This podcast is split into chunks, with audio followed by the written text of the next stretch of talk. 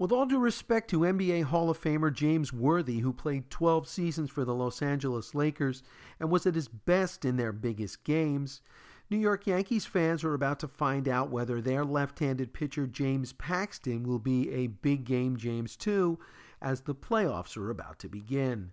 It hasn't been the easiest of years for Paxton, who came to the Yankees in November from the Seattle Mariners for Justus Sheffield and two minor leaguers.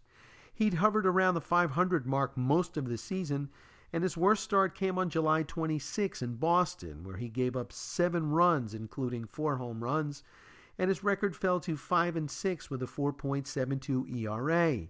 In fact, Bombers backers were beginning to get bummed. Well, he hasn't lost since, going 10 and 0 with a 2.40 ERA and his record now stands at 15 and 6 entering his final regular season start this evening in Texas. Can he carry this dominant streak with him to the postseason? That, my friends, will determine whether or not he is a big game James or not. With the Daily Brief from moresportsnow.com, I'm John McAlevey.